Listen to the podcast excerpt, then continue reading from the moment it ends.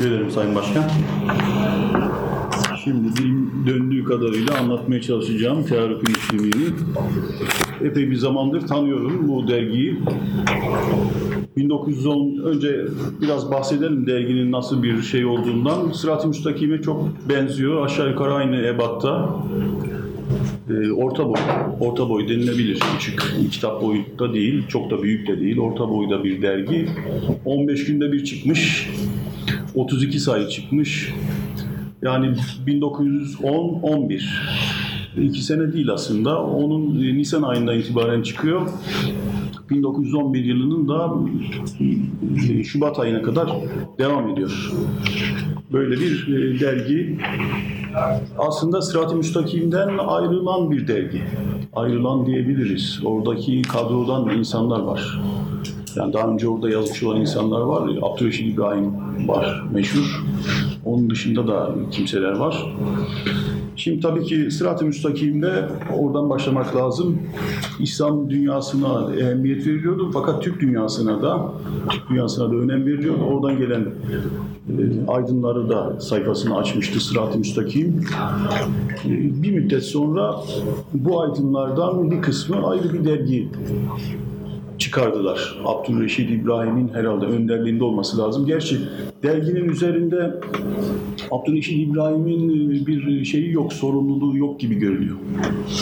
Yani e, mesul, mesul müdürü e, Ahmet Taceddin Troysklu yani yine Rusya'dan Ahmet Taceddin ondan sonra ve Kırımlı bir aydın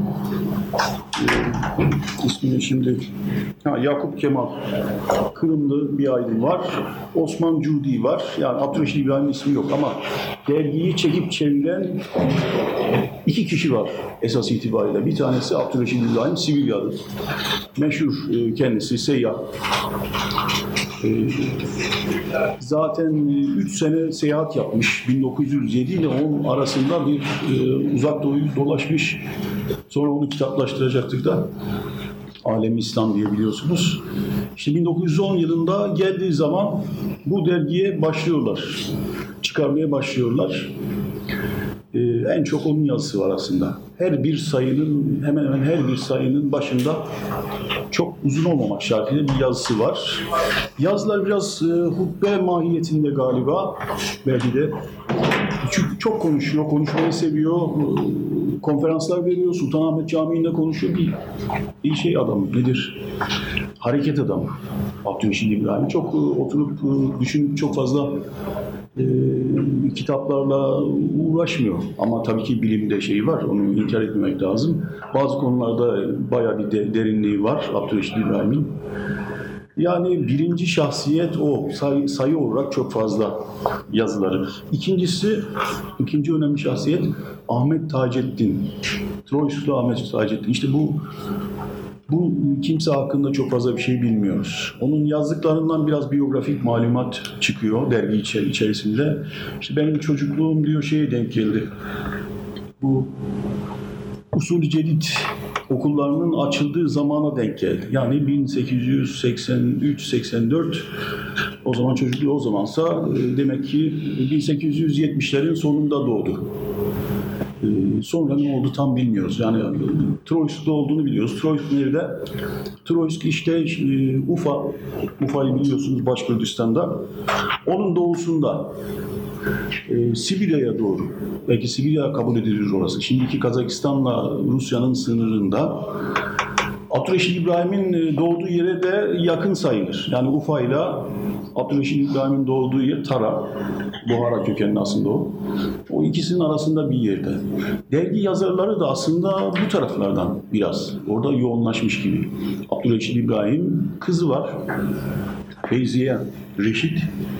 Onun da yazıları var. Yazıları da gayet iyi. Üslubu akıcı, düzgün, yani ifadesi rahat, kafası demek ki bayağı iyi çalışıyor. E, Dünyada görmüş, Petersburg'da bulunmuş. Bir müddet orada birkaç sene kaldık Petersburg'da diyor. İslam alemini dolaşmış, sonra İstanbul'a gelmiş. Demek ki herhalde babasıyla geldi. 4-5 aydır buradayız diyor. Yani tanımaya çalışıyor Osmanlı aydınlarını falan.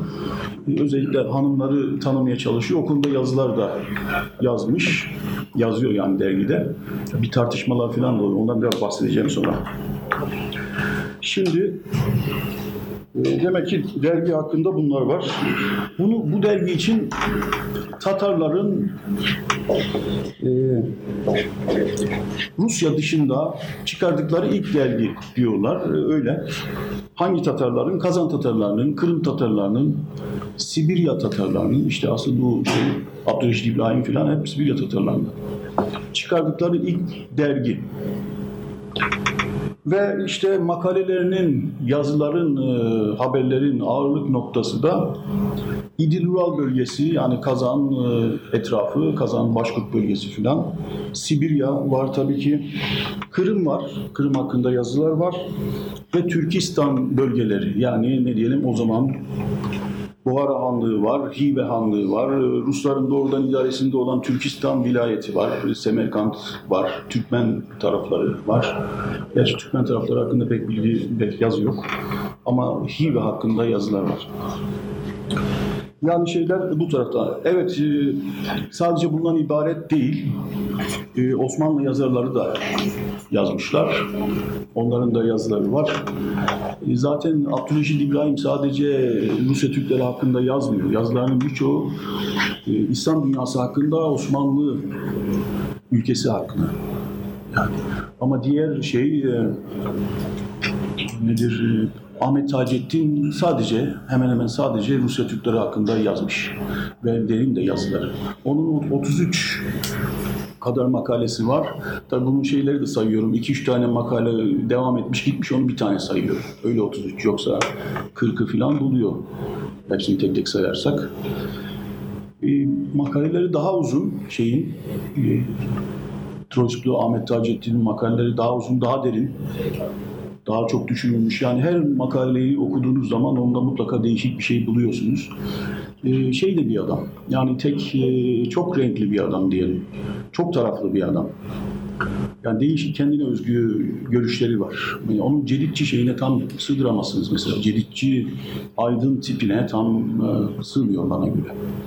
Çünkü gerçi ceditçinin de çok standart bir şeyi yok. E, durumu yok ama. Evet, e, terakkiperver. Onların kendi ifadelerine göre terakkiperver. E, ama mesela hanımlar konusunda, hanımların özgürlüğü, e, eşit haklar konusunda çok da şey değil, taraftar değil. Mesela o konuda da uzun uzun yazıyor. Şeyleri böyle değişik tarzı var. Şimdi di- diğerlerine bakalım. Kırımlı Yakup Kemal, o zaten e, derginin sahiplerinden bir tanesi oluyor. Kırımlı Safveti Kemal, Kırımlı Hasan Sabri Ayvazov.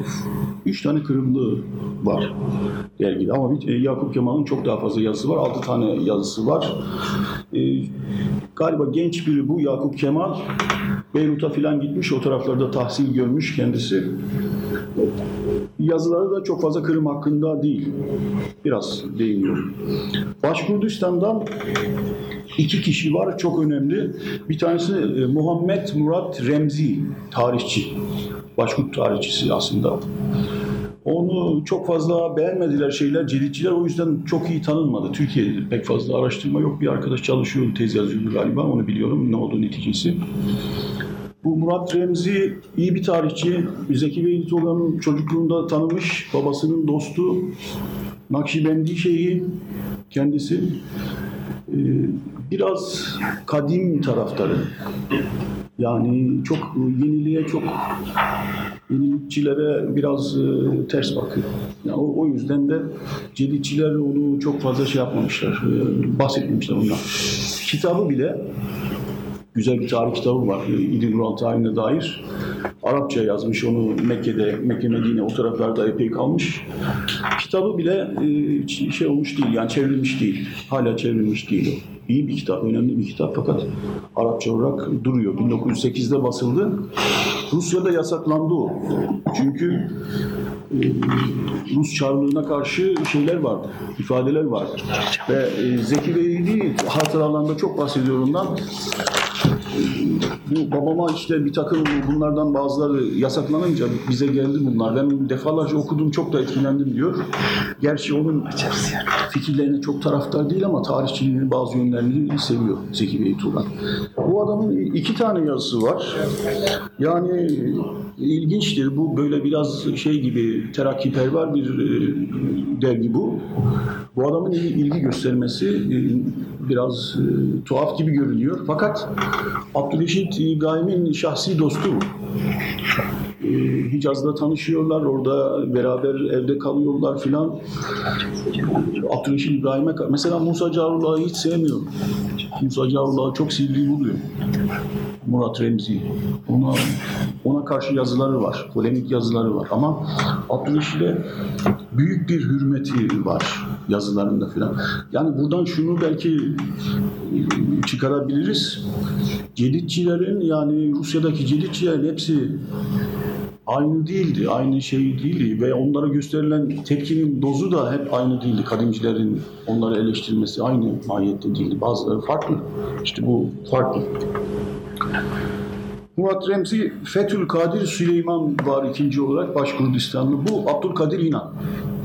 Zeki Bey Toga'nın ark- e, samimi arkadaşı, mücadele arkadaşı. Sonra Türkiye'ye geliyorlar 1925'te. Uzun süre burada profesör olarak hizmet ediyor. Türk folkloru, destanları, tarihi, işte yine Rusya Türkleri hakkında da birçok yazılar yazıyor. Galiba 60 70, 68, 70 o zamanlar vefat ediyor. Sibirya Tatarları yine var. Abdüreşit İbrahim var, kızı var demiştim. Bir de Ahmet Münir Reşit, bu da oğlu. Şeyin, e, Abdüreşit İbrahim'in oğlu. O da e, 4-5 tane, yok 3 tane yazı yazmış. E, onlar da hep şey, e, Rusya Türkleri hakkında değil. Hemen hemen hepsi de Osmanlı meseleleri hakkında, günlük meseleler hakkında. Bunun dışında Alimcan İdrisi, bu da Sibiryalıdır. Alimcan İdrisi çok ilginç bir e, şahsiyet. Din alimidir. Buhara'da tahsil gördü. Daha sonra işte Tür- Türkiye'ye geldi. Daha başlamadan bitti. Türkiye'ye geldi. O zaman ben çabucak bunlardan bahsetmeden ne yapayım? Sonuç söyleyeyim. Sonuçlarını söyleyeyim. Bu dergiden çıkardığım şeyler. Zaman ne çabuk geçiyor. Ki birincisini söyledim mi? Abdülreşit İbrahim ve Troçki'yi tac ettim bunu çıkaranlar. Dergi Buhara'da ve Hive'de büyük tesirler yaratıyor. Orası 1910 e, 10 senesinde çok karışık. Rusya orayı ilhak etmek istiyor. Orada zelzele oluyor o sırada. Yani çok olaylar oluyor. Ve aynı zamanda Celicilerle Kadimciler arasında büyük bir e, mücadele var. Şiilerle Sünniler çatışıyorlar. Çok insanlar ölüyor. Böyle bir zamanda bu dergi aslında oradaki boşluğu da dolduruyor. Sırat-ı Müstakim'le beraber. Sırat-ı Müstakim gidiyor. o, Burada gidiyor. Dergide kadın yazarlar var. Ee, Bir kısmı Sibirya taraflarından iki üç tanesi. Bir tanesi burada misafir olarak bulunan Bursa'da bir Hamidullah diye bir hanım var. Bir de onlara biraz e, onlara karşı yazan, karşı demeyelim de onlarla bir polemiğe giren Emine Semiye Hanım var. Yani onlarla şu, şu görülüyor ki Türkiye kadınlarıyla bu Rusya Müslümanlarının kadınlar arasında bir kültür anlayış farkı var. Anlaşmazlık var. Bizi anlamıyorsunuz diyor şey mesela Emine Semiye Hanım. Onları tabii ki inşallah uzun şey yapacağız, yazacağız. Bundan başka Buhara ve Hive'den yazarlar var dergide. Bir kısmı ismini kullanamıyor. Buhara, muhabiri falan herhalde kullanmadığı için onlar e, anonim şeyleri yok. isimsiz yazmışlar ama çok da yazmışlar. O olayların hepsini burada paylaşmışlar. Orada yalnız bu sırada orada dergi gazete çıkmıyor. 1900 8 ile 11-12 arası galiba. 12 arası dergi yok. 1905 ile 8 arası çıkıyor. Bu arada şeyler e, ama o 4 sene kayıp. O boşluğu Sırat-ı Müstakim dolduruyor.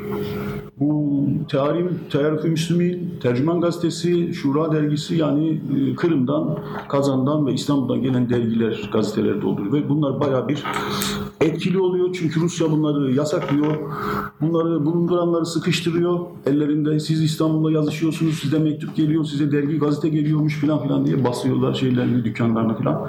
Demek ki ha bir de bu 1910 yılında Rusya'nın büyük baskısı var. Bu hep dergiye yayınlanmış. Casusluk faaliyetleri var. Slavların birleşmek için Sofya'da bir kongresi var. Yusuf Akçura bu iki makale yazmış. Bu Slav şeyi hakkında, hareketi hakkında. O çok önemli iki makalede. Birbirinin devamı aslında. Gitmiş o e, şeye Sofya'ya gidip bütün bu şeyleri takip etmiş. Kongreleri. Çünkü onun büyük bir duyarlılığı var Panslavizme karşı, Slav birliğine karşı. Bizimkiler biraz pek şey yapmıyorlar herhalde. Dikkat etmiyorlar. Şimdi bir de e, Osmanlı yazarları çok fazla değil Rusya hakkında yazan, Rusya Müslümanları hakkında. Bir tek bir muallim var burada. O Asrahan'a gitmiş Halil Sami. Çok ilginç gözlemleri var. Orada da kültür çatışması var. Yani bizim Osmanlı aydınlarının düşündüğü ile orada karşılaştıkları Rusya Müslümanları aynı değil. Bayağı bir aralarında fark var. Yani uygulamada İslamiyet'in işte tatbikinde mesela içkiye karşı hassasiyet bizde çok fazla orada o kadar yok. Ee, Daha başka kültürel şeyler var. Yani burada düşündüğü gibi değil. O zaman burada bitireyim. Teşekkür ederim.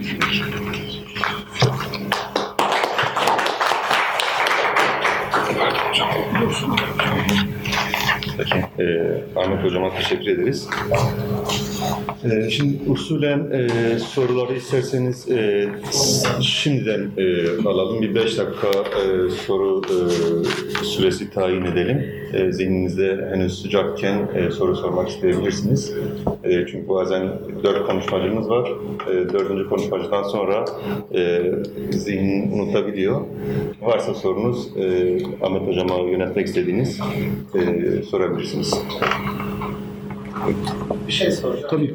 Yani konumuzun dışında, öğrencinin dışına çıkıyor olabilir. O Türkiye'den gelen birinci dönem aydınlar, daha sizin bahsettiğiniz dergi daha çok İslami nüfusta olan bir dergi. Evet. Ama genel olarak e, milliyetçilik duygusunu da veriyor, bakmışlar gibi. Evet. Miyiz? Tabii tabii. Hemen hemen söyleyeyim. Onlar hem pant, e, panturanist bunu söylüyorlar. Panturanizm, panturanist hem panislamist. Ve bu panturanizmi panislamizmin bir tamamlayıcı bir şey parçası olarak görüyorlar. Önce e, Türkiye halklar, Türk halkları birbirini tanıyacaklar. Tearif onun için tanışma, tanıştırma. Onlar e, 80-100 milyonluk bir şey olarak düşünüyor. Öyle ifade ediyorlar. Ondan sonra bu da e, bütün e, yani İslam birliğine, diğer şeylerin birliğine e, esas olacak. Bir de tabii ki hilafet avantajı var. Hilafet merkezi Osmanlı. Hilafet merkeziyle oradaki Müslüman Türk kavimleri arasında bir yakınlık kurmak istiyor. Buna ilaveten özellikle ikinci dönem gelen Türkçüler var. Mesela Türkçü Belirten ya da Aydınlar var. Ahmet Demir. Mesela ya da Edgar Kırmal gibi. Almanya üzerinden Türkiye ile ilişki kuruyorlar. Evet. Bunların katkısına nasıl bakıyorsunuz?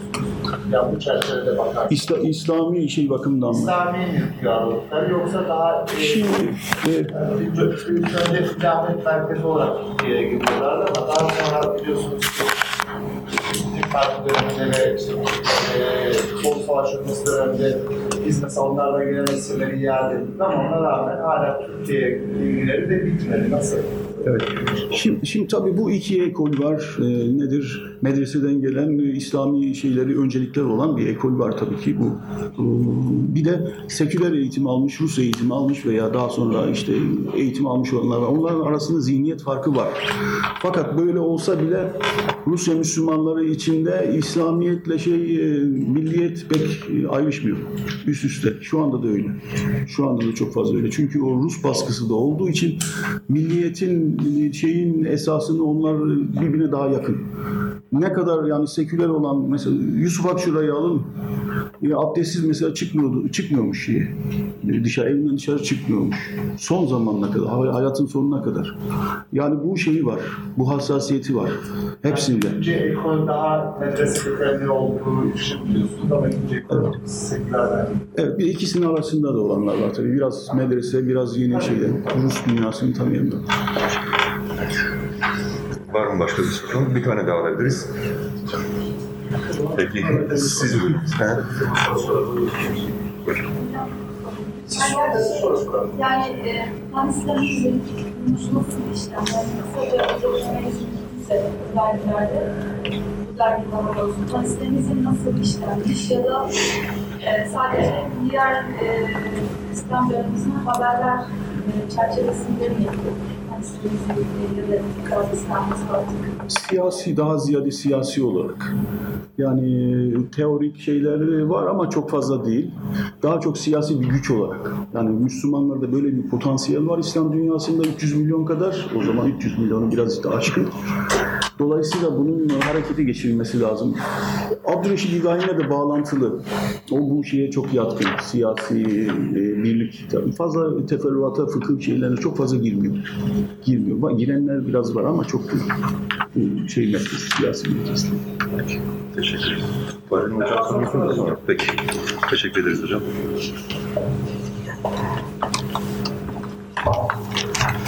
Evet, oturumumuzun ikinci konuşmacısı e, Hamit Er Hoca. E, Darülfünun İlahiyat Fakültesi mecmuasını e, bize e, sunacak. Evet. Teşekkür ederim Sayın Başkan. Ee, hepinize hoş geldiniz değerli dinleyiciler. İslamcı dergiler e, e, konusu e, gerçekten önemli ve üzerinde durulması gereken konulardan bir tanesiydi. Bundan dolayı da İLEM'e teşekkür ediyoruz. Türkiye'deki fikir hareketlerinin en yoğun olduğu dönemler özellikle e, 1960 öncesi, sabahki konuşmada da konuşmada da aslında 40 öncesi e, diyebiliriz ki e, bugünkü fikir hareketlerinin veyahut da fikri cereyanların temellerini biz e, özellikle 40 öncesindeki e, dergilerde görüyoruz. Sadece İslamcı dergiler değil, e, diğer dergilerde de bunu e, bir bütün, bütün olarak görüyoruz. Türkiye'nin fotoğrafını veyahut da İslam dünyasının fotoğrafını görüyoruz. Birbirinden çok kopuk dünyalar değil aslında. E, özellikle Osmanlı ciddi bir e, pro- e, ciddi bir düşüş problemine yani inkıraza düştüğü e, zaman e, Osmanlı aydınlarının her biri kendilerine vazife ederek yani entelektüeller özellikle e, bürokratların yanında entelektüellerin e, şeyi yönlendirmesi daha fazla. Herkes bir ar- arayış içerisine giriyor. Bu arayış içerisinde e, her bir entelektüel kendi bakış açısından Osmanlı'nın veyahut da İslam dünyasının veyahut da e, biraz daha dar anlamda e, Türk dünyasının bu girdaptan, bu çöküşten e, nasıl kurtulacağına dair, nasıl kurtulma reçetesinin ne olacağına dair fikir beyan ediyorlar. Bu fikirleri de daha çok tabii dergi e, bir dergi etrafında oluşturuyorlar. E, bu oluşan dergi, dergiler içerisinde dört tane büyük akım var. Tabii biliyorsunuz belki sabah yine bunlar tekrarlanmış olabilir. E, İslamcı, Türkçü, Batıcı ve fikir, fikir ceryanları e, içerisinde dörde biz bölüyoruz bunu. E, ve İslamcı dergiler veya İslamcı fikir akımları özellikle 1908 Abdülhamit'in e, düşüşünden sonra büyük bir serbestlik ve özgürlük havasıyla yayın hayatı da hareketleniyor. Dolayısıyla bu hareketlilik içerisinde tabii e, İslamcı dergilerin ilk sırasında Sırat-ı Müstakim'i görüyoruz. Da, Semih Raşat daha sonra Sırat-ı Müstakim e, 1908'de başlıyor yayına Sırat-ı Müstakim. Hemen Abdülhamit'in e, indirilmesinden sonra e, bu dergiler e, e, 9-10 tane zaten bunlar e, sempozyumun genel e, çerçevesi içerisinde konuşulacak. İslam dünyasıydı, hayattı veyahut da Mihrap dergisi e, gibi e, İslamcı dergiler birdenbire çoğalacak. Tabii bizim burada konuşacağımız dergi ise bir e, resmi bir kurumun içerisinde, resmi bir kurumda e, teşekkür eden ve çıkan bir dergi. Bunun dışındaki İslamcı dergilerin neredeyse tamamı e, resmi kurum dışarısında, e, dışında e, bir dernek, bir yayın evi veyahut da bir e, 5-6 entelektüelin bir araya gelmesinden oluşan fikir hareketlerine merkezlik yapan dergiler. Dolayısıyla resmi bir e, kurumun çıkarttığı e, dergi İslamcılık hareketi içerisinde içerisinde nasıl konumlandırılacağı da çok e, aslında çok önemli. Yani dışarıdaki bir yayın gibi e, kendi başına serbest istediği gibi hareket edemez. E, Dolayısıyla bu hareket e, ortamında bir de e, tabii Darülfünun İlahiyat Fakültesi mecmuası e, aynı zamanda tur akademik bir dergi. Böyle akademik bir derginin e, siyasi veya fikri harekete, İslamcılık hareketine ne gibi katkısı olacağı konusunda ilk baktığımızda tereddütler olabilir. Çünkü akademik bir yayın ve akademik camiayı ilgilendirir e, diyebiliriz. Ama durum öyle değil. Tam tersine e, belki e, resmi kurumların çıkartmış olduğu İslamcı fikir hareketlerinin tamamını kuşatan, tamamını yönlendiren, belki tamamına argo tabirle abilik yapabilecek bir e, yayın politikası izliyorlar. Tabii yayın politikasına girmeden önce e, derginin dış görünüşüyle ilgili maalesef tabii salonun e, garabetinden dolayı biz de biraz gizliyoruz. E, Sizin büyüklüğünüze doğru. Estağfurullah. Şey, e, duvar küçükmüş. E, tabii e, Darülfünun İlahiyat Fakültesi dergisi e, dedik ilk dergi 1908'de çıkmaya başladı. E, fakat bizim dergimiz 1924'te çıkmaya başladı. Çünkü Darülfünun İlahiyat Fakültesi e, düzenli olarak eğitime 1900 yılında başlar. Yani e, Osmanlı dönemidir. 1900'de başlar e, İstanbul Üniversitesi, İstanbul Darülfünun'u e, üniversitenin İstanbul Üniversitesi'nin öncesi ve 1933'te biliyorsunuz üniversite reformuyla üniversite İstanbul Darülfünun'u İstanbul Üniversitesi'ne dönüşmez. Biz dönüşü, dönüştüğünü söyleyelim ama e, çünkü kanun der ki 1933'te e, e, İstanbul Darülfünunu kapatılmıştır. Reşit Galip Milli Eğitim Bakanı o zamanlar. İstanbul Darülfünunu kapatılmıştır. Onun yerine İstanbul Üniversitesi Kürşat olunmuştur. Yerine kurulmuştur. Ama e, kapanan üniversiteyle açılan üniversitenin hiçbir ilişkisi yoktur ifadesi var. Ama birisi İstanbul Darülfünunu, diğeri de İstanbul Üniversitesi. 1933'teki çıkan yasa bu. Fakat İstanbul İlahiyat Fakültesi'nin e, durumu ise 1900'de eğitime başlar, düzenli eğitime. 1916'da e, bir medrese e, düzenlemesi vardır. 1914'te İlahiyat Fakültesi üniversite içerisindeyken Süleymaniye'ye nakledilir. E, ne zamana kadar? Tevhid-i Tedrisat Kanunu'na kadar. Yani 1924'e kadar. E, dolayısıyla 1924'e kadar e, hem Darülfünun içerisinde veyahut da medresedeyken sadece eğitim öğretimle meşgul olan bir e, kurumken 1924'te tekrar üniversiteye döner İlahiyat Fakültesi e, ve e, aynı zamanda 24'te yayın hayatına da başlar. Çünkü çok hareketli bir e, fikir hareketlerini ortalıkta cirit attığı bir dönem ve kendi üzerine düşen e, vazifeyi yayın hayatı, eğitimin yanında fikir hareketleriyle, yayın hareketleriyle kendi üzerine düşeni yapmak ister. Tabii bunun 10 e, sayısı e, Osmanlı Türkçesiyle e, diğer geri kalan e, sayılarda e, Latinize çünkü 1928'de e, harf inkılabından dolayı artık Latinize olarak yayınlanacaktır. 10 sayısı Osmanlıca, e, 14 sayısı ise e, herhalde yanlış söylemiyorum. E, 14, 25 sayı çıkıyor. 10 sayısı Osmanlıca, e, 15 sayı e, Latince, Latin Türkçesiyle çıkıyor. Dolayısıyla e, alfabe değişikliğinden de e, etkilenmediğini görüyoruz. Kendi dönemine göre, e, kendi döneminde yayınlanan dergilere göre de gerçekten çok seviyeli ve kaliteli bir dergi olduğunu kullanılan materyalden de anlıyoruz. Çünkü e, kitap boyu ve e, kağıt kalitesi dışarıda çıkan e, dergi ve gazetelere göre çok daha kaliteli bir e, e, birinci hamur kağıt kullanılıyor. Gelişi güzel kağıt yok değil.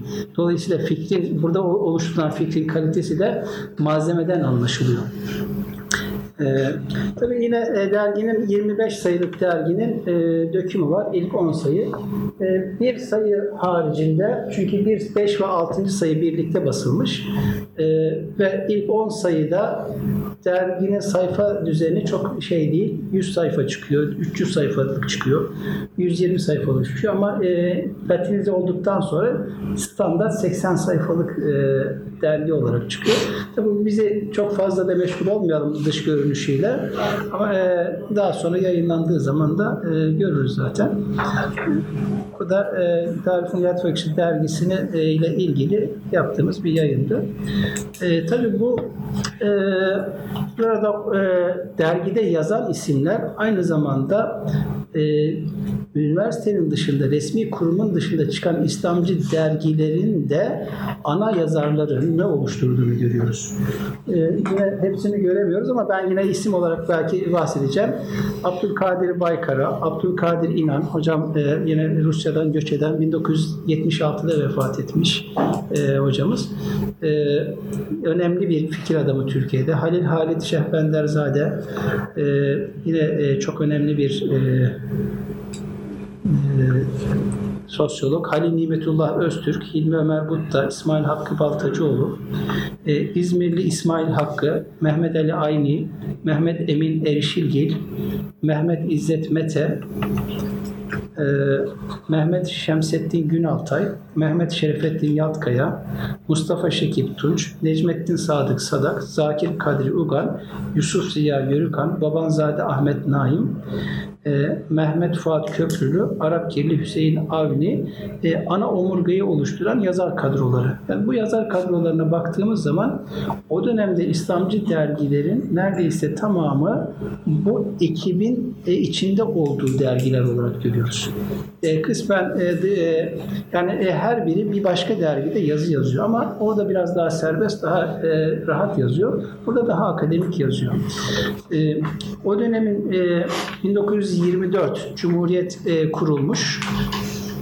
E, Darülfünun 1900'de kuruluyor. Fakat 24'te Cumhuriyet var.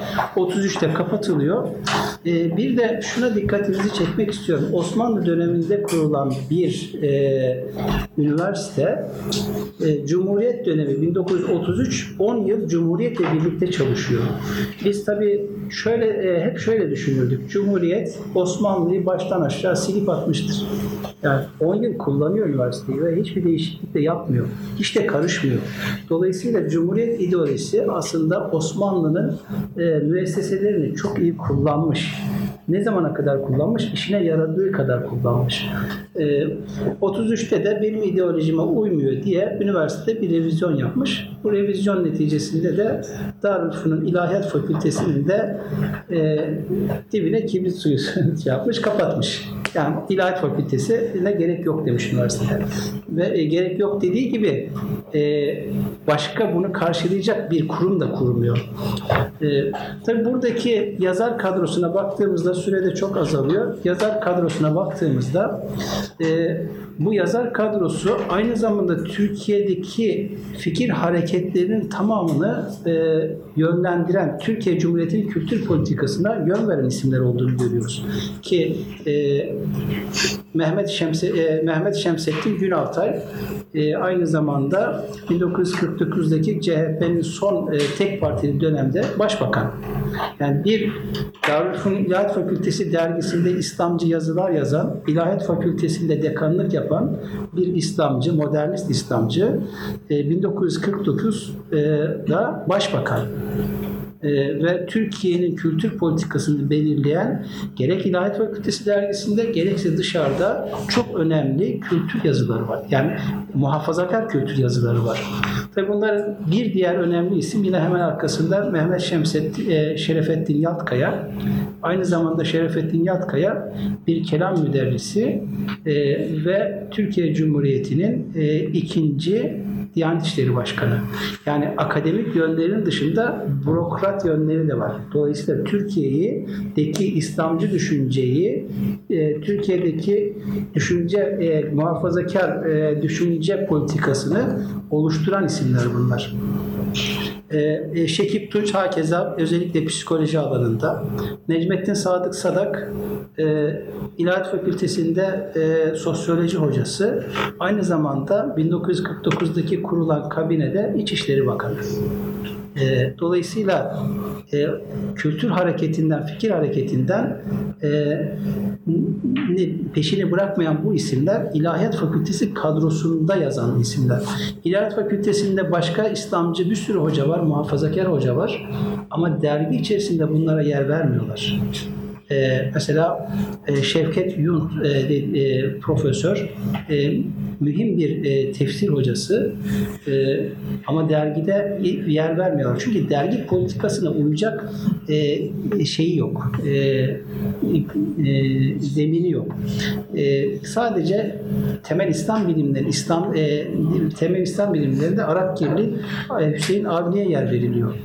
Ama Babanzade bir felsefecidir. E, aynı zamanda Mehmet Akif'le yakınlığı var. Tabii bu hareketin özünde e, şu var arkadaşlar. E, dergi e, bir felsefi dergi, İslami dergi, dini dergi, akademik dergi, e, batı, e, ehli sünnet düşüncesinin, temiz ehli sünnet düşüncesinin Türkiye'de hakim devamlılığını sağlamak, kirlenmemesini sağlamak için derginin ağırlık yazıları batıni düşünce ve ehli sünnet düşüncesi arasındaki çizgiyi belirleyen bir politikaları var, politikası var. Batıniliği ile ilgili yazılar yayınlıyorlar.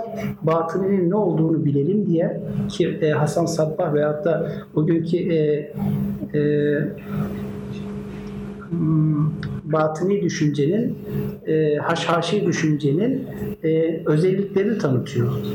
E, Dolayısıyla bu düşünceden korumaya çalışıyor toplumu e, ve Türkiye kültür politikasını. Bir yandan da ehli sünnet ulemasına, ehli sünnet düşüncesini e, yayan e, e, fikir adamlarını ve e, bu yöndeki makaleleri yayınlıyorlar. Dolayısıyla üst düzeyden devlet politikasıymış gibi e, Sünni İslam düşüncesini e, yayarken batıni düşüncenin de ne kadar e, yanlışlıklarını, hatalarını örtük bir şekilde yansıtmaya çalışıyorlar. Ki e, 49 kabinesinde 4 tane bakan var bu e, kadroda. E, ayrıca e, Ankara İlahiyat Fakültesini kuran e, kadro içerisinde de e, bu isimlerin e, 4-5 tanesini yine görüyoruz. Ki Ankara İlahiyat Dergisi de e, İslamcı da, e, dergiler arasında sayarsak yine bu kadronun e, oluşturduğunu görüyoruz. Zaman çok e, kısıtlı olduğu için bitti. Ben başkanı erken bitireceğim dedim ama laf bitmedi. Ben de Teşekkür ederiz. Sağ olun. Biz teşekkür ederiz. Ee, Tarif-i Müslim'in dergisi e, biraz daha nazari açıdan baktığımız zaman bize biraz e, hilafet, İslamcılık ilişkisini e, irdelemeyi de aynı zamanda beraberinde e, getiriyor e, iken e, Darülfünun İlahiyat dergisi aynı zamanda İslamcılık, e, ulus devlet, İslamcılık, akademi gibi meseleleri de e, tartışmayı sonraki adımda belki e, beraberinde getiriyor. Bunları da e, ileride herhalde e, gündemimize alacağız e, diye düşünüyorum. E, şimdi e, usulümüzü devam ettirip bir beş dakika e, soru cevap e, süresi e, tayin edelim. Bunlara. Yazarlar arasında Abi isim var işte. Evet. Yoksa Çerkeş Şehit? Önce at istersen sonra çıkabiliriz. Aa, Ben ne dedim? Ne demiştim? Babam Zade, Ali Halil Halit Şehbender Zade. Evet. Çerkeş Şehzade. Soy ismi kanunu çıktıktan sonra aldığı isim. Tabii Halil Halit gerçek bir şey, gerçek bir isim. Ee, aynı zamanda Halil Halit e, üniversitede e, e, Din- dinler tarihi hocası, Cambridge'de eğitim yapmış, doktora yapmış e, ve İngiltere'de de İslami hareketin içerisinde bulunmuş. Aynı zamanda e, İngiltere'den döndükten sonra da Hindistan'da büyükelçi olarak çalışmış. Yani bu isimler e, akademisyen oldukları gibi aynı zamanda aktivist olduklarını da görüyoruz. E, Türk e, e, Hilal ve ve haçın mukayesesi ile ilgili önemli bir kitabı var. Ee, e, ki Türkçe, e, Osmanlıcadan Türkçe'ye de çevrildi. Ee, aynı zamanda hatıratı da yayınlandı diye e, gördüm. Bir Türk'ün ruznamesi veya günlüğü diyelim İngiltere'deki e, İslami e, oluşumun veya İslami hareketin e, nasıl başladığını e, anlatan. Çünkü İngiltere'deki caminin yapımında da ön ayak olan e, Londra'daki caminin ön, e, e, ön ayak olan isimlerden bir tanesi. Yani önemli bir isim Halil Halit. Bu ne? Yer değiştir yoksa Onu diğer tarafa alalım da. Osmanlılar var. Öyle mi? Tamam şunu Evet. ayarlayabilirsek. E, Şunu masa üstüne atın çünkü görüntü yaptırıyor. bir dakika. Görüntü yaptırıyor. Şunu masa üstüne alın. Kullanacak içeride var zaten. Sorun var da kumanda hoca kullanmakta faktör. Bak görüntü için çıkartın. Arkadaş e, ilgilensin hocam sorunuzu sorun. Vakit kaybetmeyin. 26'da İslam'ın millileştirilmesi şeklinde bir rapor var. Veya ibadetin Türkçeleştirilmesi. Fuat Köprülü'nün Yusufluya Yürük Hanı'nın birkaç İsmail Akabat'taki imzaladı. Benim e, merak ettiğim şey, onunla ilgili onun metni de benim hatırladığım kadarıyla Sadık Albayrak şeriattan sahipleyen diye ta 1970 yıllarda yayınlanan bir kitapta içinde de var. Yani o kitap o dönemde yayınlandı, toplamda yapıldı. Benim merak ettiğim hikaye, bu hikaye e, bu dergiye bir biçimde yansımış. Açık veya öpük olarak. Yani bu dergiye e, katiyen yansımamış.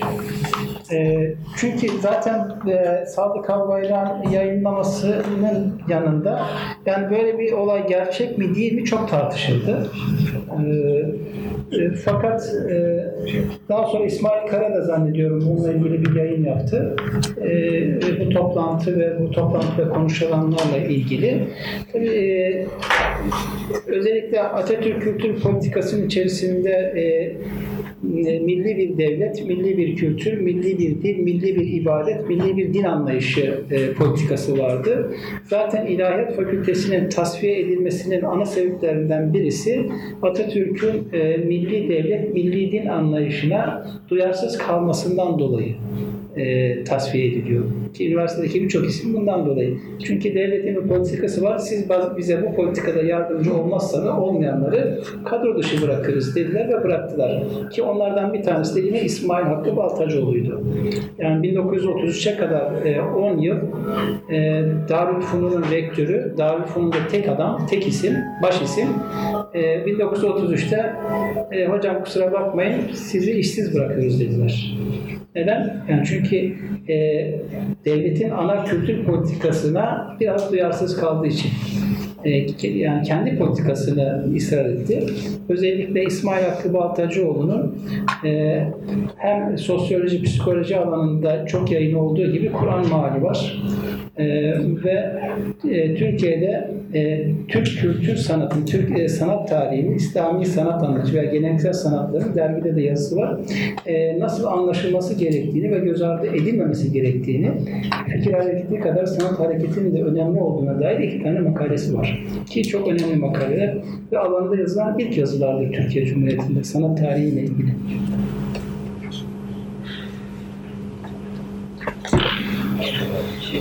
E, peki son, son soruyu alalım. Aslında Emin Sunar Ömer Ankara İlahiyat Fakültesi dergisiyle irtibat olarak bir şey soracaktım. Uzanınca Yusuf Ziya Yörükhan'ın e, Mezhepler Tarihi. Evet. Akabinde o kürsüye gelmesi düşünen birisi var. O da özellikle bu batının çerçevesinde sanırım bir kazada ölüyor. Ee, bu nurculuğun Yaşar, Yaşar Kutlar. Ya bu sonrası nurculuğun nasıl tanımlanacağı ile ilgili tartışmalar çerçevesinde o mesela şeyde Ankara İlahiyat Fakültesi dergisinde nurculuğun bir şey, e, batini bir fırka e, olarak tanımlanması gerektiği noktasında filan metinler yayınlıyor. Fakat acaba yani daha sonra İslami araştırmalar ve kısmen de İslamiyatı da dikkate aldığımızda bu Ankara İlahiyat Fakültesi dergisiyle bir süreklilik var? Ama Ankara İlahiyat Fakültesi sanki biraz hani oryantalist araştırmalara daha açık, daha şey yatkın gibi bir yanı da var. O yüzden iki dergiyi e, karşılaştırdığımızda hani hem devletin dil politikaları anlamında yani o dönemde şeye çok onay vermemiştir. E, o açıdan da kapanmıştır dediniz. E, bu dergi devletin hani belli ölçüdeki politikalarına destek vermediği sınav.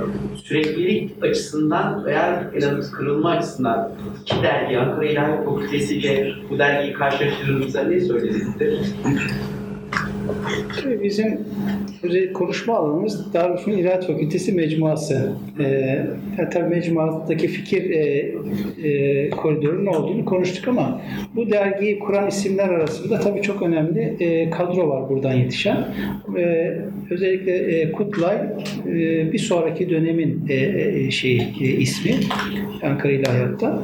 Dergi yayın politikasına başladığı zaman Ankara İlahiyat'ta yani oryantalist yaklaşımı e, pek ben, ben de bir ilahiyatçıyım e, ve Marmara İlahiyatçıyım. Ankara İlahiyat'ta biz genelde e, sizin baktığınız açıdan e, bakar gibiyiz ama e, oryantalistlikten ziyade daha akademik ve metodolojik olarak geleneksel metottan e, farklı yaklaşımda bulundukları için biz öyle bir değerlendirme yapıyoruz.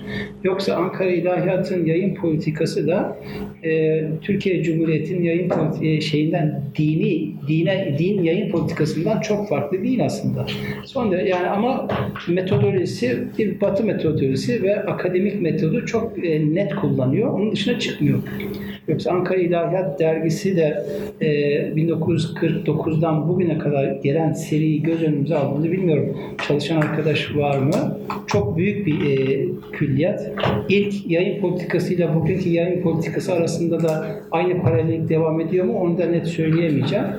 E, ama e, yine modernist İslamcı düşüncenin devamı olan bir dergi bu. E, ve oryantalist yaklaşımı yani ben de çok sevmemekle birlikte Ankara İlahiyatı yakıştırmanın doğru olmayacağını düşünüyorum.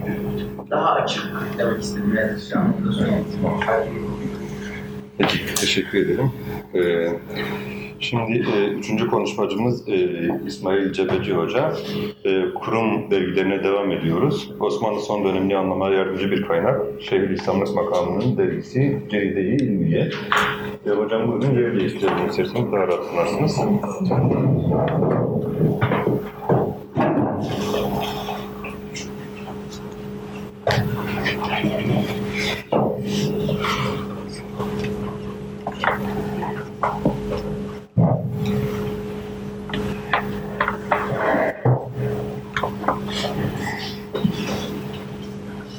Hoş geldiniz diyorum ben de.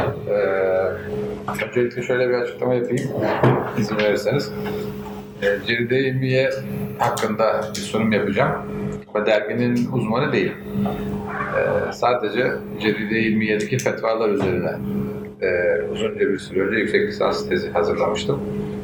Ee, daha sonra müstakil olarak da basıldı. Ee, o vesileyle e, Ceride İlmiye'nin genel özellikleri hakkında da e, tezimde bir takım bilgiler vardı. E, daha sonra Lütfü Hoca böyle bir teklif getirince e, ilk başta çok kabul etmek istemedim işin ehli değilim diye ama e, herhalde başka da sunacak kimse olmadığı için e, burada huzurlarınızdayım. Dolayısıyla özellikle sorular kısmında e, bütün derginin hepsini bilmiyorum onu söyleyeyim. Yani kuşatıcı olarak e, çünkü e, 79 sayı çıkan bir dergi ve çok zengin bir dergi. E, bu açıklamayla başlamak istiyorum. E, evet. E, genel olarak yani sunumun e, akışını vermek istersem e, dergiyle ilgili bir takım temel bilgiler, derginin önemi, neden yayınlandığı, e, içeriği hakkında bilgi vereceğim. Daha sonra kısa bir değerlendirme yapmaya çalışacağım. E, baktığımız zaman 1914-22, önce dönemin özellikleri hakkında biraz bilgi vereyim. E, malumunuz bir derginin e, çıkış dönemi e, derginin kendisi kadar önemli. E, 1914-22 yılları da e, aslında iki açıdan e, karşımıza çıkıyor. Bunlar nedir? Birincisi Yani malum büyük savaşların, önemli savaşların olduğu yıllar. Ee, ve toplumsal açıdan işte bilgilendirmeye, e, dayanışmaya ve manevi desteğe ihtiyaç bulunduğu zamanlar. Dolayısıyla e, bu e, dönemin bu hususları e, derginin içeriğini de etkiliyor. E, dönemin ikinci özelliği e, nedir? Değişimler. Yani baktığımız zaman e, işte toplumsal değişimler var, e, siyasi değişimler var, kültürel veya ekonomi alanında önemli değişimler var. Dolayısıyla böyle bir dönemde e, çıkan bir derginin de e, önemli sayılması herhalde garipsenecek bir durum değil.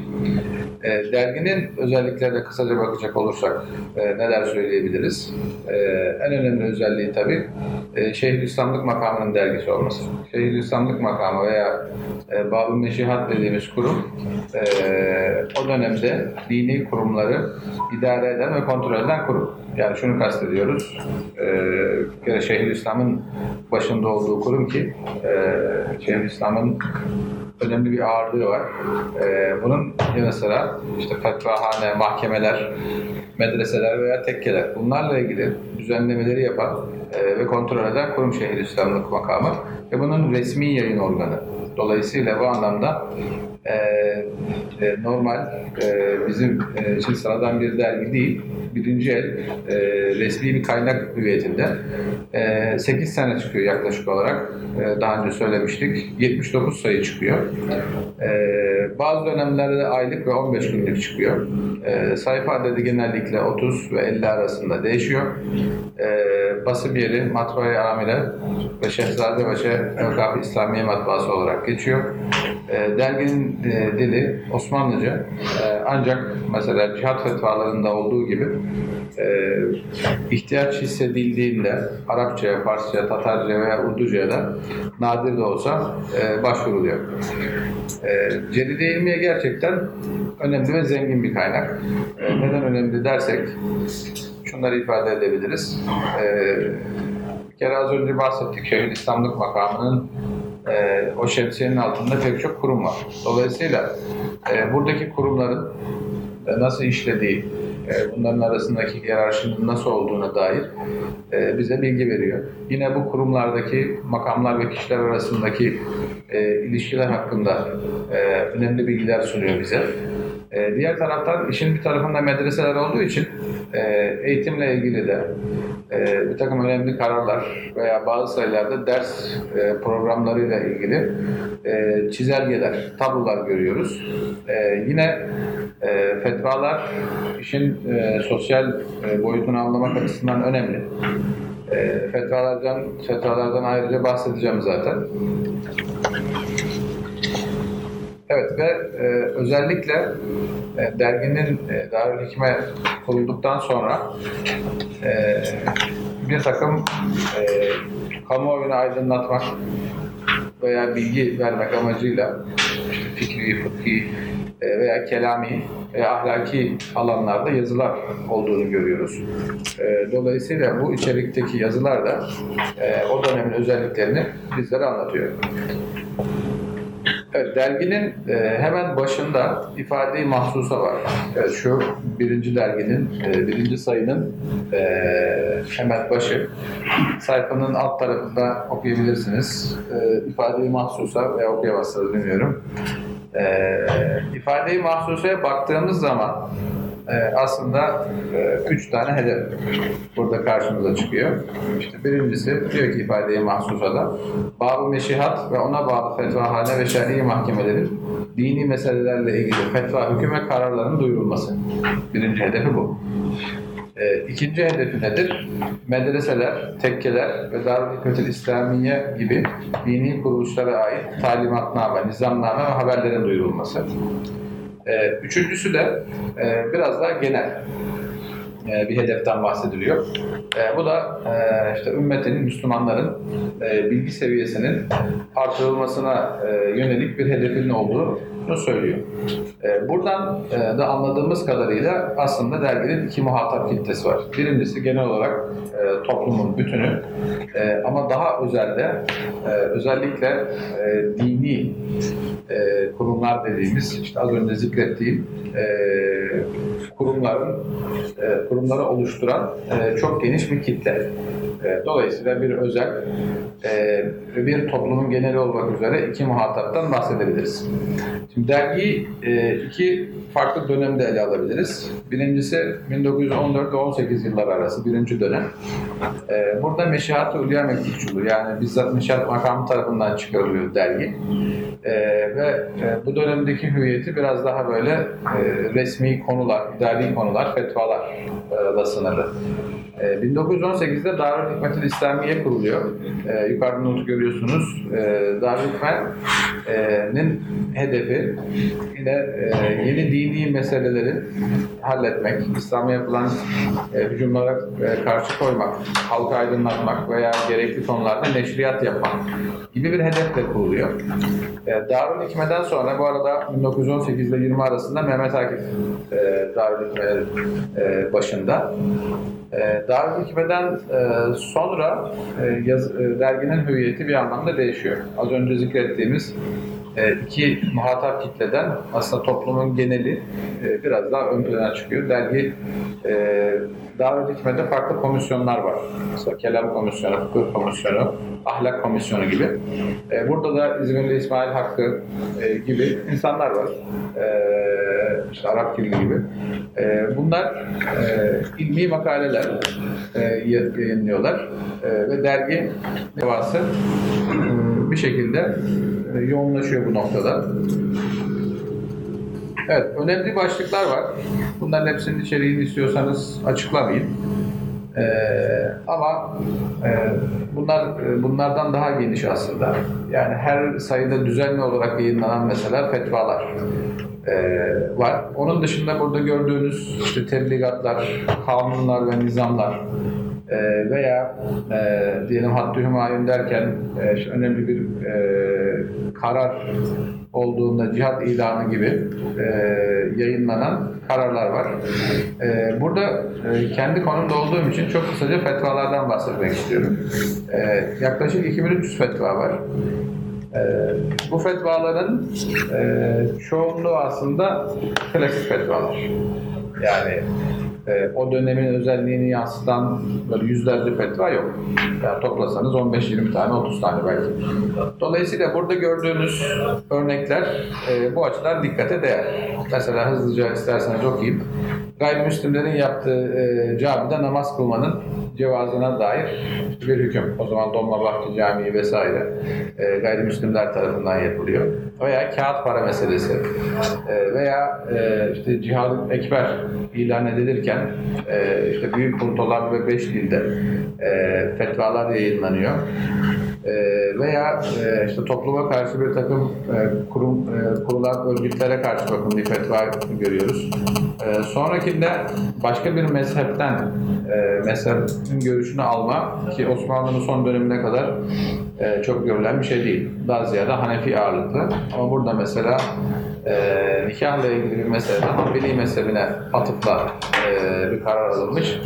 E, daha sonra başka bir örnekte arazi kanunnamesiyle ya da fermanlar dikkate alınarak fetva verildiğini görüyoruz. E, daha sonra tıbbi bir meseleyle ilgili, çiçek aşısıyla ilgili bir, bir mesele var. E, ve daha sonra da kelami ve bir anlamda kimlikle ilgili, şapkayla ilgili bir mesele var. Yani işte gayrimüslimlere ait olan şapkayı başına koyan Zeyd'e tecdid imam ve nikah gerekir diyor.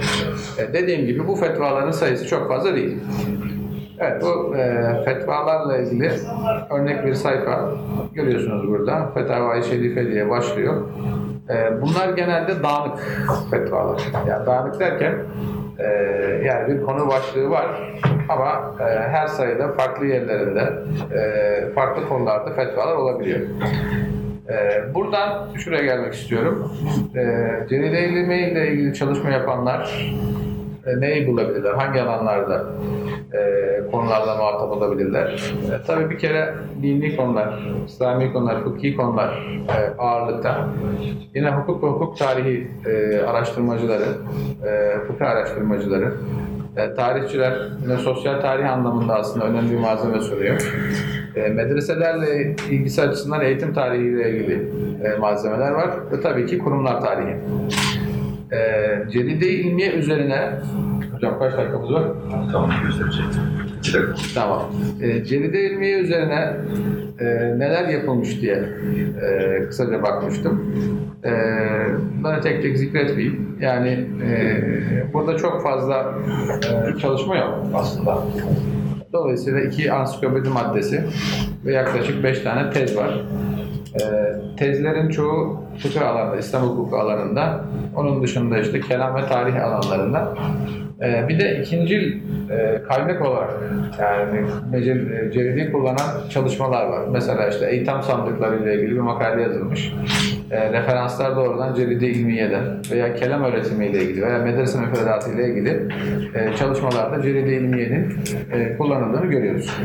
E, sonuç olarak ceridi ilmiye gerçekten kıymetli ve birinci el resmi bir kaynak. Bunu rahatlıkla ifade edebiliriz.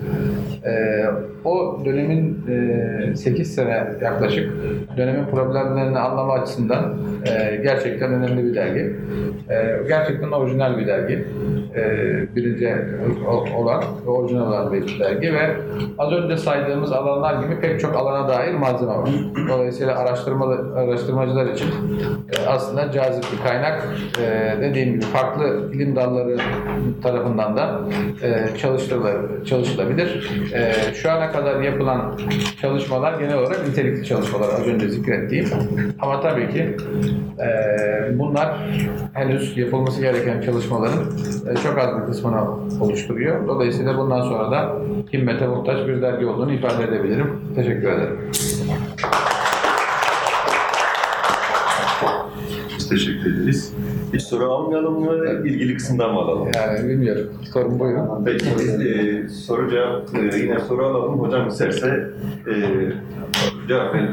Yani hocalarım benden daha yetkin, benden daha e, hani şey olursa hocam e, buyurun. Ben bu fetvalar arasında kavmiyet meselesiyle ilgili Neyle ilgili? kavmiyet meselesiyle alakalı bulduğum arasında e, meşruiyet aracı olarak vatan kavramından hiç bahsediliyor mu? Vatan mülkü var mı? E, kavmiyetle ilgili e, fetva yok. Onu söyleyeyim. E, rahatlıkla. Yani fetvaların hepsini çünkü Latinize edip de olsa daha sonra da yayınlandı zaten klasik yayınlarında. E, dolayısıyla hani milliyetçilik, kavmiyetle ilgili e, bir mesele yok. Diğer sorunuza ilgili. Ee, yok sadece orada e, işte işaret ettiğim bir fetvada e, ne diyelim e, yani birliğe vatanın birliğine vatan kelimesi geçmiyor zaten de yani ümmetin birliğine karşı işte bir grup e, bir araya gelse onlara ceza uygulanır mı veya günahkar adlandırılırlar mı gibi bir şey var. Yani bağ suçu dediğimiz fıkıhta. E, onunla ilgili sınırlı sayıda fetva var. Ama kavmiyetle ilgili fetva yok. Onu ifade edebiliriz. 1918'den mi kaç hocam? Fetvalar hatırlıyor musun? Mesela şapka ile ilgili fetva 1922. Ee, Az önceki fetva hocam. e, o işte tam o dönem aslında. Yani karşılıklı. Yıl olarak hangi sayıda olduğuna tekrar bakmak lazım ama Yani Hristiyan terakkinin şey evet yani sosyal olaylarla birebir aslında. Yani günde mesela Birinci Dünya Savaşı başlıyor. İşte o cihada ekber fetvaları yayınlanıyor mesela. Oradan da takip edilebilir. Ben de o cihad ekber için acaba çağrıda bulunurken vatan mülkü yapılmış mı? Ha, o fetvalar var. Orada beş tane fetva var. Onun metinleri aslında var. Ee, hatta internette bile bulabilirsiniz. Ee, orada e, yani işte cihada ikbal olduğu için geniş bir şey var. Açıkçası vatan vurgusunu hatırlamıyorum. Yani tekrar bakmak lazım. Evet. Sayın Hocam soru sormayın ama çok mufassal cevap veriyor. Biz devam edebiliriz. Ee, Ben yine aynı meseleyle alakalı ben kırmızı bir istiyorum. Bu 14-18 arasında e, İslam'la bağlı çıkarttık. O dönemde Almanların e, yani zaten bu cihaz ekber meselesinin esas itibariyle Alman İmparatorluğu'nun güvendiği inandıra dolayısıyla karşılaşma bunlar evet dediğini yani biraz muhabbet ama Almanların bunu organize savaşa girdiği ve bunu da kullanmaya çalıştıkları özellikle bütün bir İslam coğrafyasının, bütün ama önemli bir kısmının İngiliz ve Fransız işgali altında olması sebebiyle. Bu noktada yani o fetvalar içinde böyle anti-emperyalizm Öyle bir kelime o zamanlar pek yok ama buna çağrıştıran böyle İngilizce, Fransızlar aleyhine Geçiyor. İngilizler, o, o devletlerin isimleri geçiyor. Yani İngilizler, İngilizler, Ruslar, yani bunlar e, Müslümanlar aleyhine e, işte hücuma geçmişlerdir. Dolayısıyla hani bunlara karşı mücadele etmek gerekir. E, ama burada e, Ceri Değmeyen'in kendi içinde Almanlarla ilgili vesaire tabii hiçbir şey yok. Yani onu ben e, bunları çalışırken dışarıdaki kaynaklarda kaynaklarda gördüm. E, doğrudan cihada ekber fetvaları diye büyük fetvalar, büyük puntolarla e, tek örnek çünkü bunlar ve beş dilde yayınlanıyor. Teşekkür ederiz hocam. Uh,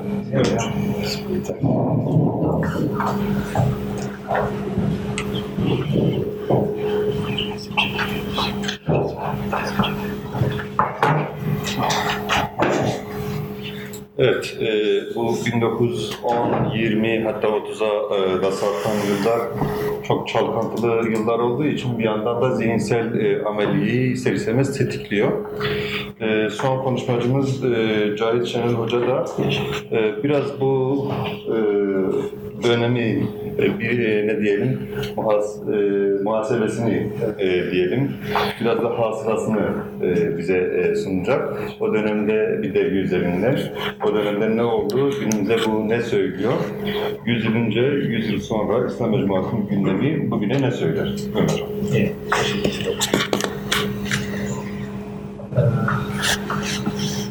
Herkese saygıyla selamlıyorum. Sempozyumu hazırlanırken çeşitli sorular çıkartıp aslında o sorular etrafında bir e, tebliğ metni oluşturmayı hedeflemiştim. Ee, sorulara başlamadan evvel de e, şeyden bahsetmek istiyorum. Yani süreli yayınlar meselesine nasıl bulaştığından bahsetmek istiyorum. Ben felsefeciyim. Yani master, doktora tezim tamamen İslam felsefesi özel alanında. Ee, ama e, Tanzimat'tan günümüze felsefe dergilerine yönelince e, felsefe dergileri bibliografyası yayınladım. Sonrasında da bu e, Hikmet ve Nizam'ın inşası Osmanlı Neşriyatı'na giriş diye bir başlıkla tasviri efkar ve tercümanı ahvalinin tamamını tarayarak teorik bir çerçeve çizmeye çalıştım yani bir yazı yazmaya çalıştım. Öyle bir makale yayınlandı. Daha sonrasında da son 3 yıldır bir TÜBİTAK projesinde bu 1908'e kadar olan e, Osmanlıca dergi ve gazetelerde Batı düşüncesinin resepsiyonu, alımlama diyorlar. Şimdi alımlanışını çalışıyoruz bir grup arkadaşlar. E, Dolayısıyla bu 1908 sonrası da sürekli tedavül var yani giriş çıkışlar var. E, ama 1908 sonrasına özel bir yönelimim yoktu. Bu sempozyum için İslam Mecmu Mecmuası dergisini seçtim. Ee, sabahki oturumlarda da sürekli gündeme geldi. Malum bu e, Türkçülük, İslamcılık, Batıcılık e, tedahülü yani hiçbir şahsiyeti ya da hiçbir dergi, hiçbir kurumu böyle yekpare bir şekilde anamadığımız için hep birbirine geçişken durum olduğu için de sanırım benim başvurum kabul edildi. Çünkü İslam mecmuasını çıkaran ekip aslında İslamcı değil. Yani Türkçü bir kadro tamamen çıkartıyor.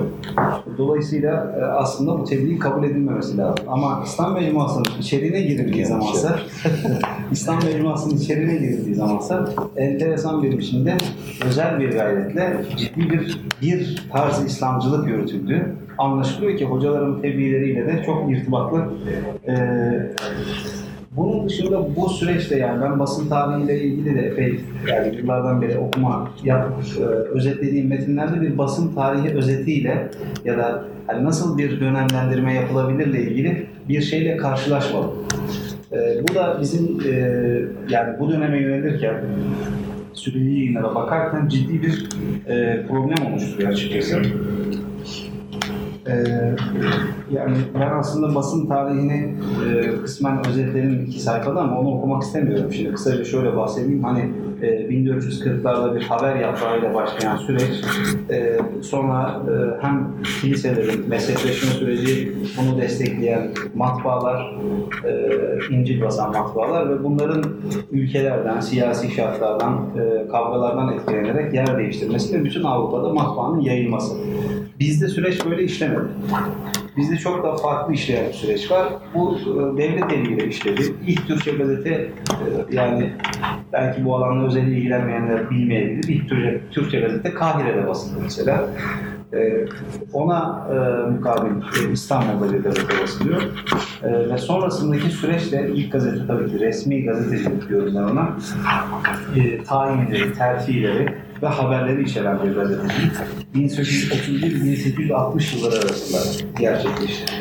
60-1876 arasında ise sivil gazetecilik dönemi dediğimiz ki Agi Efendi Şinasi ile beraber başlayan süreç bir sürü başka isim sıralanabilir.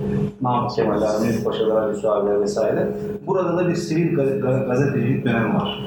76-1908 arası 2. Abdülhamit dönemi, istibdat dönemi demiyorum çünkü 2. Abdülhamit dönemi.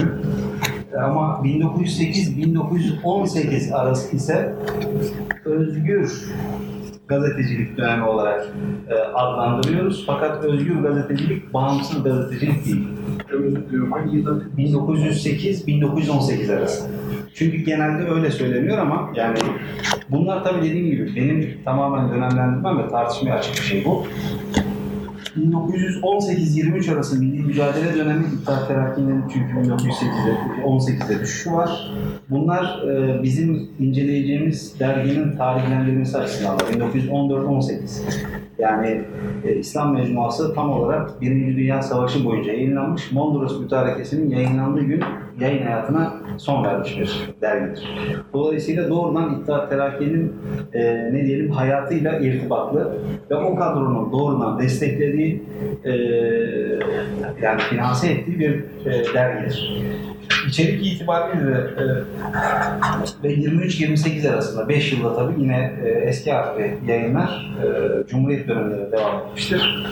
E, orada da farklı bir yayıncılık var doğal olarak. Yani 23 sonrasındaki süreçte ayrı değerlendirilmek. Dolayısıyla eski harfli e, yani Osmanlıca gazete süreli yayınları, dergi ve gazeteleri tamamını 6 dönemde e, bölüyorum. Ki bizim incelediğimiz ve 63 sayı 4 yıl boyunca yayınlanmış olan İslam Mecmuası e, burada e, 4. dönemde yayınlanmış bir e, dergidir. Burada yani tarihler neden önemli? İkinci meşrutiyet sonrasındaki o basın patlamasını e, hatırlatmak isterim. Çünkü e, yani o tarihte inanılmaz dergi çıkıyor. İşte 300 e, küsur dergi, 353 dergi çıkıyor. Mesela meşrutiyetin ikinci gününde ilk tam 60 bin sabah gazetesi 40 bin basılıyor ki İstanbul'un nüfusu 13 milyon o zaman. Daha doğrusu e, Osmanlı'nın Müslüman tebası 13 milyon. E, yani nüfusu oranla e, kıyasladığımızda bugün 500-600 bin çıkan bir gazete civarında takriben. Dolayısıyla her hepsi bu kadar çıkmıyor şüphesiz. Tek sayı e, çıkıp kapanan da 300 küsur dergi var, gazete var ayrı. Şimdi İslam Mecmuası'nın neşrini büyük bir e, şevkle Türk Yurdu dergisi duyuruyor. Ve Türk Yurdu dergisinde e, benim bol yaptığım kısımları daha vurgulayarak da okuyacağım. Şöyle bir ifade alıyor. İslam Mecmuası ismiyle dini milli bir mecmua intişar edecektir. Bu mecmuayı karilerimize şimdiden tanıtmak isteriz. İslam Mecmuası Türk yurdunda samimi bir yoldaşıdır. Türk yurdunun samimi bir yoldaşıdır. Milliyet hissiyle çarpan imanlı kalplerin nurlu ilhamlarına akis olacak bu mecmua, milliyet perverlikle mütemmimi demek olan dini fikirlere canlı geniş bir saha açmak emelindedir. Milliyet perverlikle din arasındaki o e, bağ önemli. Ahmet Hocam'ın da söylediği çünkü çıkaran kazanlı Halim e, Sabit zaten e, bu milliyetperver, Türkçü isimlerden biri. Allah'ın genç ve sağlam, kalp, sağlam kalplere vaz din, iman hissinin neşünema bulmasına, neşünema bulan din ve iman hissinin de kemali kesbederek nurlanmasına çalışmak, taassuptan münezzeh fakat canlı ve kuvvetli bir cereyan dini hasıl ederek, yani derginin asıl hedefi budur, canlı ve kuvvetli bir cereyanı dini. Ama bunun nasıl olduğuna dair biraz sonra bazı örneklerle açacağız. Zaten hakiki İslam'dan dinle hayat, hayat ile din daima tevemdir, ikizdir ve zaten hayatlı bir din, dinli bir hayat derginin mottosudur. Yani e, alt başlık olarak sürekli kullanılmaktadır. Dinli bir hayat, hayatlı bir din. İslam mecmuası maksadına usul için ilmi bir program hazırlamıştır. Bu cümle şu açıdan önemli. İslam mecmuası başından sonuna kadar nasıl çıkarılacak, hangi fikirleri öne sürecek, hangi konularda uzlaşılmış ve o konular nasıl e, ortaya konacak buna dair bir fikir var. e, bir çaba var. Çünkü başından sonuna kadar dergi mesela e, o dönem için çok yeni olan e, Türkçe Kur'an mealleriyle başlıyor. Yani ilk sayfada e, meal ifadesi yok zaten. Mefhum, mefhum, e, mefhumu şerif. Mefhumu şerif ifadesi var. E, çünkü meal yaygınlaşmış bir kelime. Yani henüz kavramsallaşmamış e, bir durum. Dolayısıyla ilahiyat, ruhaniyat meselelerine ilim, din ve hayat noktayı nazarından bakacaktır. Burada e, bu şey de önemli. Yani ilahiyata ilim, din ve hayat noktayı nazarı da e, önemli. Bu yazıda dini, milliyetçiliğin e, bastonu olarak kullanmaya karar kılmış, canlı, kuvvetli, ilmi bir din anlayışına sahip ilahiyat meselelerine ilim, din, hayat. Yani ben bunu böyle çeviriyorum. Modernleşme, İslamlaşma, Türkleşme sentezinin tezahür edeceği bir dergi tasavvuru vaat edildiği görüyor. Bunu nereden çıkarıyorsunuz derseniz ilk yazı mesela e, Ziya Gökalp e, 17-18 tane yazısı var bu dergiler içerisinde. İlk dergi, ilk sayıda eğitim başlık, eğitimle ilgili. Fakat içerik şu, e, eğitimi nasıl organize etmeliyiz? E, Biz Türk'üz, Müslümanız e, ve aynı zamanda modernleşmek istiyoruz. Dolayısıyla e, neyi eksik bıraktıysak onları tamamlayarak. Peki neyi eksik bıraktık? İslam sebebiyle, tırnak içerisinde ümmetçilik sebebiyle Türklüğü eksik bıraktık. İslam öncesi Türklüğe mutlaka geri dönüş yapıp oradaki isimleri, tarihleri, şahıslar, büyük şahısları vesaireyi yeniden gündeme getirmek zorundayız ve eğitim kitapları içine sokmalıyız. İki, modernleşme konusunda hiçbir problemimiz yok. Yani teknik teknoloji anlamında sonuna kadar ilmi gelişmeye açık olmalıyız. eğitim kitaplarımızı buna göre organize etmeliyiz. Konu İslam'a gelince İslam konusunda çok enteresan bir şey söylüyor. Farslıktan, Araplıktan ve Türklükten kaynaklanan her ne varsa çünkü İslam işte 1300-1400 yıldır bunlarla örüldü. Bunları ondan soyarak asıl İslam neyse o İslam'ın özüne geri dönüş sağlanmalıdır diyor. Aslında bu Türkçülüğün kurucusu kabul edilen işte e, böyle bir dergide onları söyleyen ise hani bugün açısından bu iddianın tarafları çok başka. Yani öze dönüş hareketinin bugünkü tarafları Kur'an İslamcıları olarak vesaire hani kendini tanımlayan zümre bu milliyetçi zümreden tamamen taban tabana zıt ama e, iddia e, birebir aynı. Derginin kurucusu Kazanlı Halim Sabit'tir ki Halim Sabit de enteresan bir isim. Ee,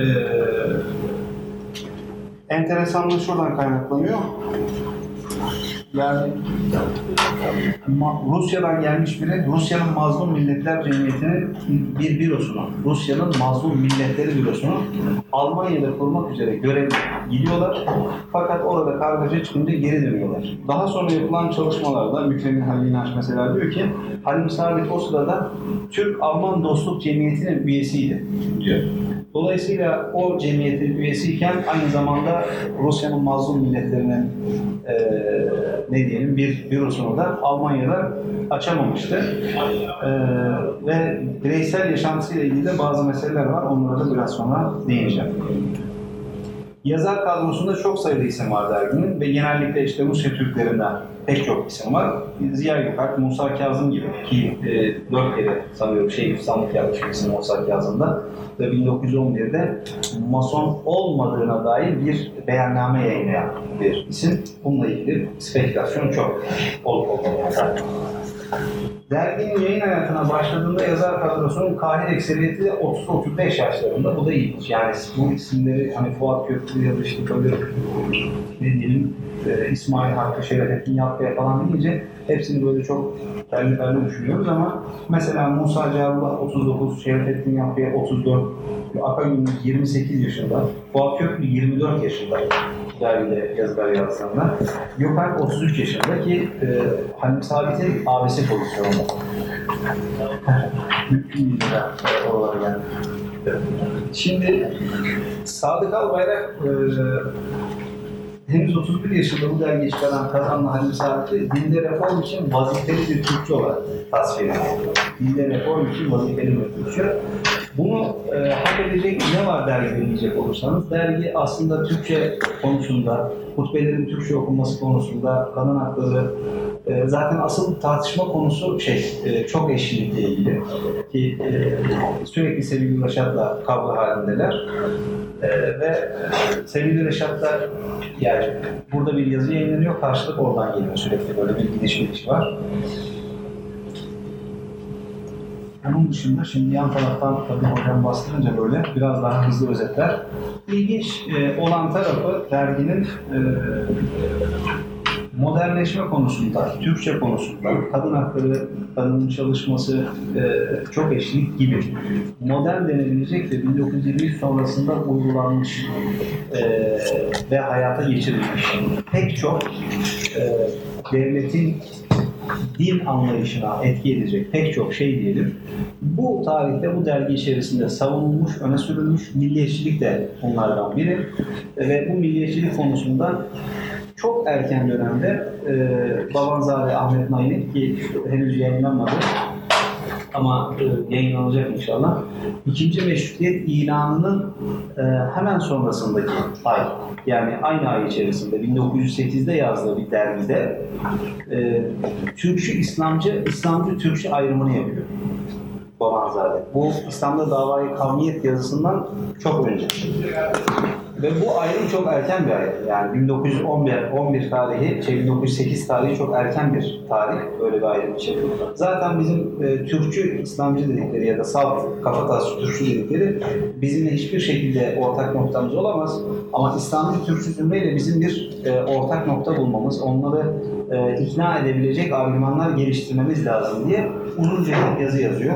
İttifak dergisinde. Ben de onu e, neşrini hazırladım. Yani yayınlayacağım inşallah. E, dolayısıyla e, bu dönemde İslam Mecmuası dergisi bize aslında İttihat Terakki'nin kurmayı hedeflediği ya da oluşturmayı düşündüğü ve toplumda dönüştürmeyi düşündüğü dini anlayışı e, akademik bir üslupla başından sonuna savunmuş, e, iddia etmiş yazılarla dolu olan bir dergidir diyerek özetlemiş olayım. Birkaç soru da gelirse belki öyle biraz açarız. Teşekkür ediyorum. Sağ olun. Teşekkür ederiz. Evet, biz teşekkür ederiz. Ee, hem Cahit Hocama hem diğer hocalarıma teşekkür ederim. Ee, sürelerini çok e, yerinde e, kullandılar.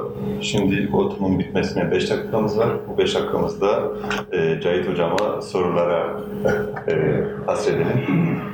Buyurun.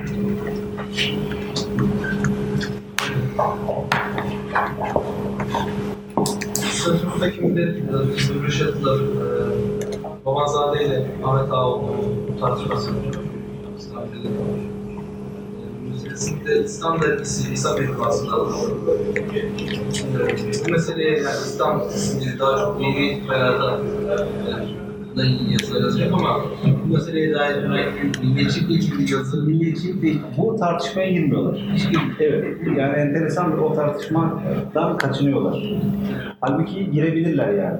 Şey, yazar kadrosu, zihin yapısı çok müsait olmasına rağmen o, o tartışmaya girmiyor dergi. Öyle söyleyeyim. Bir şey ya başlık yüzyıl önce yüzyıl sonra bugüne ne söyler? Bugüne söyleyeceği çok şey var aslında. Onlara değinemedik yani. Yazar kadrosundaki isimler, e, anlayışları, İslam'da reform arayışı içinde olan insanların aslında e, dini yaşantılarıyla ilgili problemler. Mesela Halim Sabit'in kendi oğlu aktarıyor. Kendi hayatında hiçbir dini yaşam olmadı. Oruç dahi tutmaları falan söylüyor.